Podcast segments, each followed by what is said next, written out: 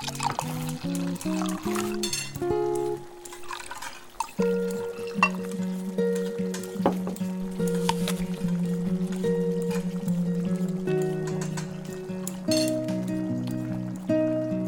家好，欢迎来到新一期的撕票俱乐部，我是唐小勇。嗯，今天是二零二二年四月六日，应该说是四月七日的凌晨。疫情封锁下，上海的第一个工作日刚刚结束。这原本是一个普通的清明节放假之后的第一个工作日，但至少在我周围，不论是线上还是线下，嗯，都没有一点工作的氛围。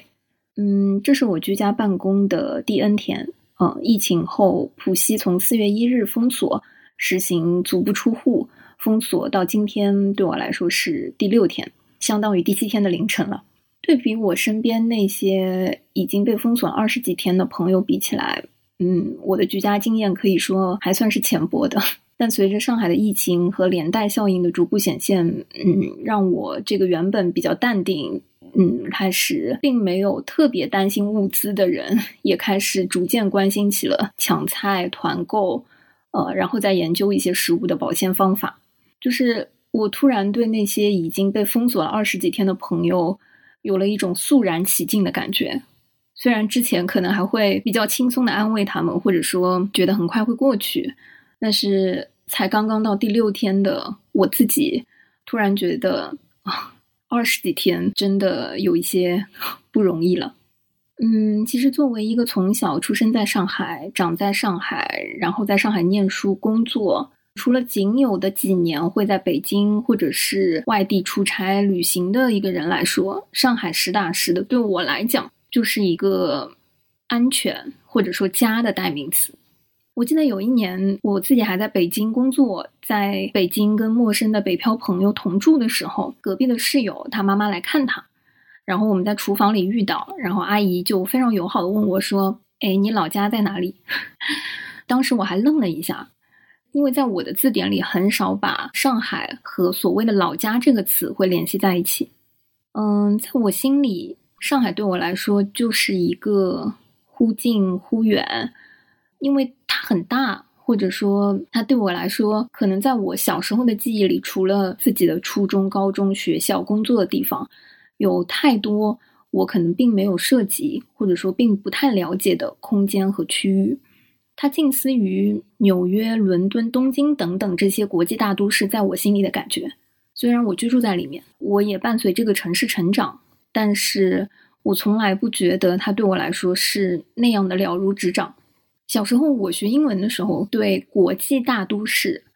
（metropolis） 这个词，就是在我心里，虽然它的例句是用纽约是一个国际大都市这样的句子来造句的，但是在我心里，这个词它最鲜活或者是最立体的印象就是上海，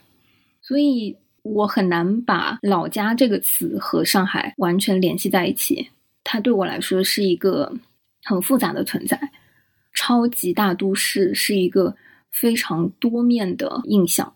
所以上海对我个人来说，它可能更接近于家乡这个词，有非常多的故事和非常复杂的情感在里面。也正是因为这份坚定和安全感，让我自己在兜兜转转了很多年之后，还是选择呃回到上海来工作和生活。然而，是随着这一波疫情的风波。相信不管是身处在上海城市里的人，还是周围的朋友，或多或少都会被狠狠地动摇了一番。就是当你每天都会收到十几条负面消息，同时又会被十几二十条温暖的瞬间击中，又来回撕扯的时候，其实你很难不在这种现实的环境下被动摇。但是今天我不想和大家分享任何一条其中的新闻，或者是分享和评判其中的是非。只是想借助这样子播客的一个形式，留下一点点我可能非常私人、此时此刻的一些感想和一些感觉。或许几年之后，甚至我觉得可能用不了几年，可能几个月之后，当我在回头听这一段，或者说还能在自己的一些记忆和自己留下的一些声音里面找到此时此景的一些心情的时候。能够翻回来再听我此时的这一期播客节目，嗯，先说说看封锁本身对我的一些影响吧。我觉得长时间的居家隔离对我来说最大的副作用，或许很明显的就是好奇心的缺失。我开始会对很多事情不那么感兴趣了。其实最明显的感觉就是，当我们在录三月份的撕票收藏夹的时候，我们其实先做了一次沟通，在想说三月份或者是四月份的时候能做什么选题，但是我一个都报不出来。其实，在撕票最早开始想做播客节目的时候，在二零一九年末，然后当时我们想做撕票的节目，伴随疫情突然爆发之后，就没有线下演出可以看了。所以，当大家看到我们上传第一期节目的时候，应该是在二零二零年初，当疫情开始啊慢慢的缓解，我们开始能够见面啊，开始有一些交流的时候。我们在回忆和盘点之前看过的很多线下演出啊、展览啊，去怀念一些我们熟悉的感觉。当然，在撕票慢慢做的过程当中，我会发现我会越发渴望跟自己不了解的领域，或者说好奇的一些嘉宾，嗯，想要接触的一些内容进行一些碰撞。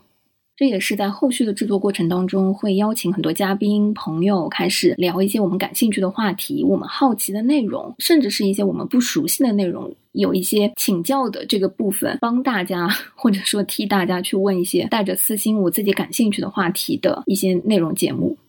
所以其实呃，在做撕票的过程当中，我很少会有报不出选题，或者说我很少会有那种我没有什么想聊的，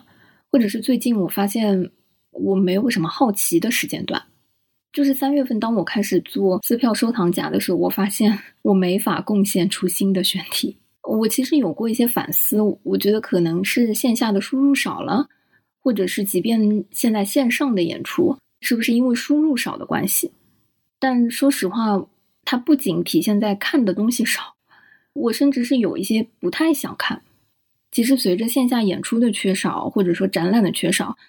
在封锁期间，有大量的演出机构和演出场馆，呃，组织了非常多线上的内容。其实我们在听友群里面也经常看到，大家会在群里分享很多线上的高质量的这个作品。但很奇怪，我就是 非常的 不想看，或者说并不是没有时间，而是没有这个动力，或者是鼓不起这个 精气神去看线上的内容。嗯，即便是在朋友圈刷屏的坂本龙一的这个演出，其实我也是错过了前半场。当大家反复在刷屏的时候，才鼓起了一点点的勇气把它打开。可以说，就是 非常真实的一种不起劲吧。就是我把它归结为好奇心的缺失。如果说除了这个副作用之外，还有什么其他我比较明显的感觉，可能就是。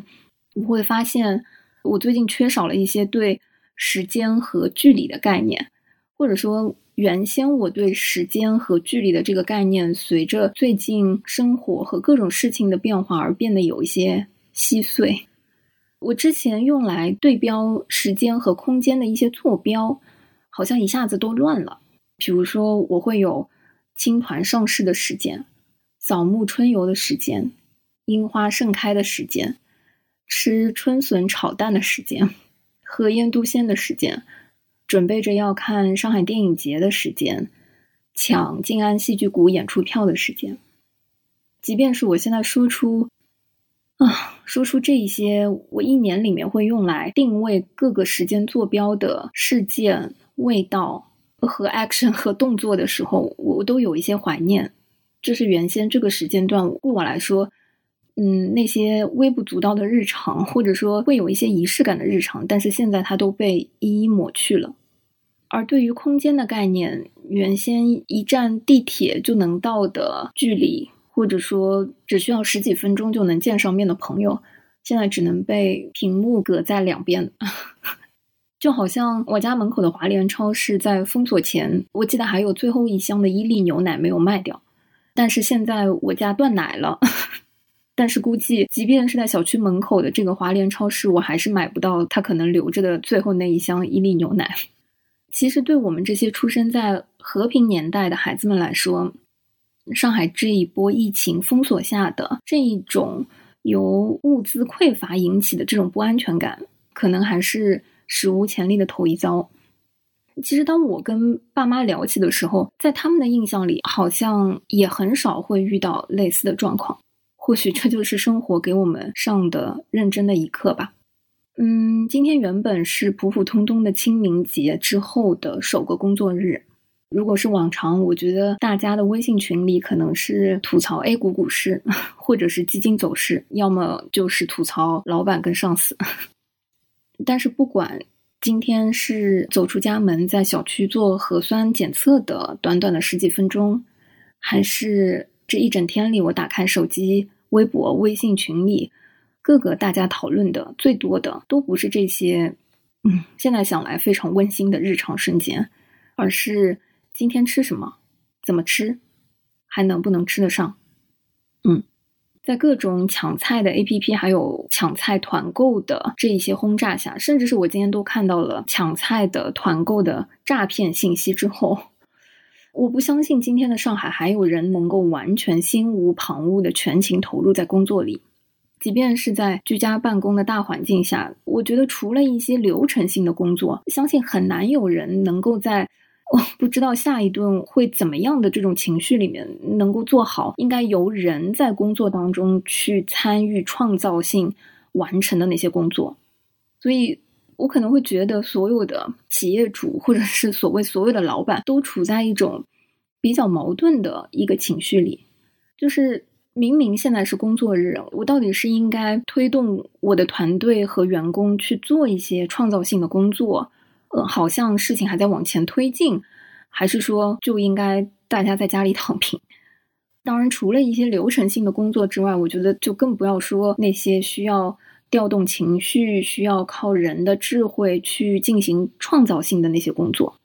那尤其是对于可能我自己也会身处的一些呃内容行业或者是创作性行业来说，我很难想象此时此刻的创作者们会以一种。什么样的状态去面对所谓的工作，或者说大家目前的能量值，或者是积累的这个能量会怎么样的输出在所创作的工作或者是内容里？就是 我觉得，即便是硬逼着创作型的人去做产出的话，也不见得现在会得到什么特别健康的作品或者是产品吧。就试问，如果这个时候有人是逼着我，或者是觉得可能要做一期什么样的命题作文，或者是不得不做的播客节目的话，就我觉得很难会不骂脏话。其实对我来说，可能此次疫情期间，因为和父母住在一起，所以在后勤保障上还没有什么特别大的威胁。仰仗于对上了年纪、上一辈的爸妈们。养成了良好的生存能力，会有定时的囤货习惯，所以以至于不会特别尴尬。外，但到了后期的这个阶段，其实我们还是会有一些相对的恐慌和需要补充啊物资的这个需求。但是依然在好几次的抢菜的这个失败之后啊，就让我真的对于目前的吃饭难这个状况有了一点的紧迫感。所以在今天晚一点的时间段，就我仔细盘点了一下自己的，呃，身边的亲人朋友，然后放下家人之外，我梳理了一遍，发现感觉除了那些就我觉得他们应该一定能照顾好自己的那些成人朋友之外，最让我挂心的是两类人，一类是独自在上海打拼的小伙伴们，另一类是身在海外的这些朋友的爸妈、父母们。虽然此刻我觉得自己能做的也不是很多，但是晚上我依然给所有名单上的这些朋友发去了一些留言，希望他们真正需要帮助的时候，不至于会觉得孤立无援。嗯，在每天研究吃什么的过程当中，可能精神食粮也是一部分的慰藉吧。就大家都说，在这个时间段可以静静心，看看书，看看剧，或者是看一些你平时没有时间看的东西。嗯，我最近也整理了自己的书橱。上一次整理的时候，确实也是上一次二零年年初疫情封锁的时间段。但是我在整理书橱的时候，反而有一类书是我特别不忍心翻开、特别不忍拿出来的，就是那一类美食类书籍。我是个很喜欢看美食书的人，也是一个会半夜刷吃播啊，然后会看做饭视频。虽然就是我自己独居，就是自己在外面住的时候，最拿手的还是电饭煲类的那些菜式。在我爸看来，我可能根本就不是一个特别会做饭的人，但是这并不妨碍我，就是还是蛮喜欢研究各种菜式的，并且就特别喜欢看那些讲吃饭的那些书。嗯，恰巧是在录三月八号女性特辑的那一期，就我们还是在线下录制的。然后嘉宾喵酱老师送了我一本是广西师范大学出版社出的一本，嗯，可以说是薄薄的小册子，叫《警笛居酒屋》。喵酱老师说这是一本很薄的，只需要花上两三个小时在地铁上就能读完的书。但是我最近也不坐地铁。而且在封锁前，我只读了一半，所以在封锁之后，我就更不想把这本书打开了。这本书的作者叫孔明珠，他曾经旅居日本，在东京的居酒屋打工。居酒屋本来就是一个迎来客往、很有故事的地方，所以书里不仅有他从外国人视角观察的日本平凡社会生活。嗯，每一张后面还附上了一道非常具有日本特色的呃食谱烹饪方法，比如说像关东煮啊、炸奶酪啊，还有什么烟烤青花鱼等等。曾经我也是想过，我觉得或许是疫情在家，就是可以翻看的提升烹饪的最佳伴手读物。当然，喵酱老师送我的时候也是这么推荐的。但事实上，当我试着。想尝试里面的菜式的时候，却会发现 没有足够的食材。比如说味增炖牛杂烩，这菜听着就是我会爱吃的那种。不过家里不是没有味增，我家里还有一些之前留下来的味增块，但是家里没有洋葱了。就更何况这是一道需要用上胡萝卜、洋葱还有土豆的菜。就 在现在的情况下，用上胡萝卜、洋葱和土豆做一个牛杂烩。这这太奢侈了，这怎么能比得上就是用胡萝卜、洋葱和土豆做一个干拌胡萝卜丝、洋葱炒肉片和酸辣土豆丝呢？所以有的时候啊，就是 可能在现在物资紧缺的情况下，看这种美食类的书籍根本就是一个煎熬啊！我今天上午的时候还因为家里断奶，就没有新鲜的那个牛奶了，就是我特别想吃一些奶制品。想用家里的那个芝士片或者芝士炒两个芝士炒蛋，然后就被我爸勒令制止，因为炒蛋这件事情太费蛋了，就不如以一天一个白煮蛋的这个速度去消耗家里的食材，会显得更加的经济健康。嗯，前两天文化有限的大一老师来邀约啊，说四月底世界读书日的时候要推荐书目。哎，我怎么好意思跟他说？就是我最近在隔离的时候，反而在家看不进书，所以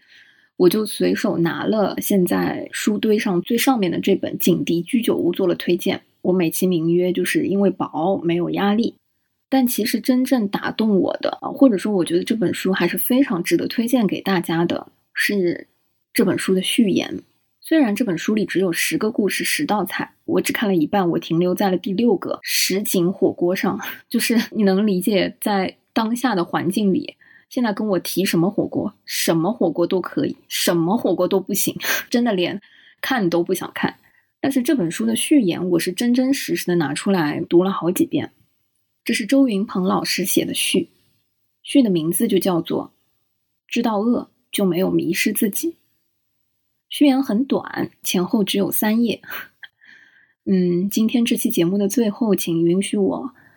带着一点只有减肥的时候才会有的对食物的依恋和非常坚强的意志力，为你全文朗读一下这一篇周云鹏老师写的序，以及一种抗饿的精神食粮。知道饿，就没有迷失自己。周云鹏，有的书好看，有的书好听。而景迪居酒屋却是一本好吃的书。这是一家位于东京的居酒屋，好比多年前北京的老茶馆，市井百态，世态炎凉，各色人等在此，你方唱罢我登场。来的客人是演员，又是观众。每位主角，每个故事，最终化身为一份美味佳肴。妈妈桑幸子连带着小火慢炖的关东煮首先登场，风风火火的台湾新嫁娘秀丽，与之匹配的是，嗯，有汪汪的炸鸡块儿。十七岁的女生阿由美，当仁不让是高热量、香喷喷的青春炸奶酪。这些痴男怨女，灯红酒绿中难以自持，化身为一盘盘大菜、小菜，甜酸苦辣，盛满盆盆罐罐，大呼小叫着：“快来吃我，我很好吃的！”直到酒阑人散，关门打烊。每个人在晨曦里显出原形，戴上面具，上班的上班，上学的上学，并非神仙，也不是魔鬼，只不过是一群正常人，西装革履，循规蹈矩，正襟危坐，在生活的笼子里，仍然是一个有温度的居酒屋。每当黄昏将近，警笛居酒屋的木衣门哗啦啦推开，那些食客们在各自固定的时间点进来。有些有瓜葛，有些没关系，熟悉的好像是家人。虽然冲不破各自的迷局，在注定的人生轨道上越行越远，却在那一刻是热腾腾的。无论多悲凉，都能随着美食的温度暖起来，又随着时光的流逝，像普鲁斯特的马德莱纳小点心，因一道熟悉菜色的瞬间被触动，往事汹涌。成为作者孔明珠笔下火色生香的人生故事。我亲爱的读者，你喜欢哪一道菜呢？在这本小书里，一个人一道菜，怎样选材，如何烹饪，后面都写的清清楚楚的。你可以坐在厨房里读这些故事，然后按照书里的菜谱一展厨艺。最好是故事读完了，菜也上桌了。一边大快朵颐，一边回味刚才的好情节，身心皆大欢喜。尤其那些面对伟大自惭形愧、嗯仰视神圣而食欲不振的读者，可以放下身段，试着翻一翻这本书。读着读着，你就饿了，肚子咕咕叫，口水潺潺流。那恭喜你，读出了这本书的好处，知道饿。就还没有迷失自己，生活依然有盼头与大理。感谢你的收听，这句话也送给所有的在上海和在这个地球上的每一个真实生活的你。知道饿，就还没有迷失自己，生活依然有盼头。一曲哼唱。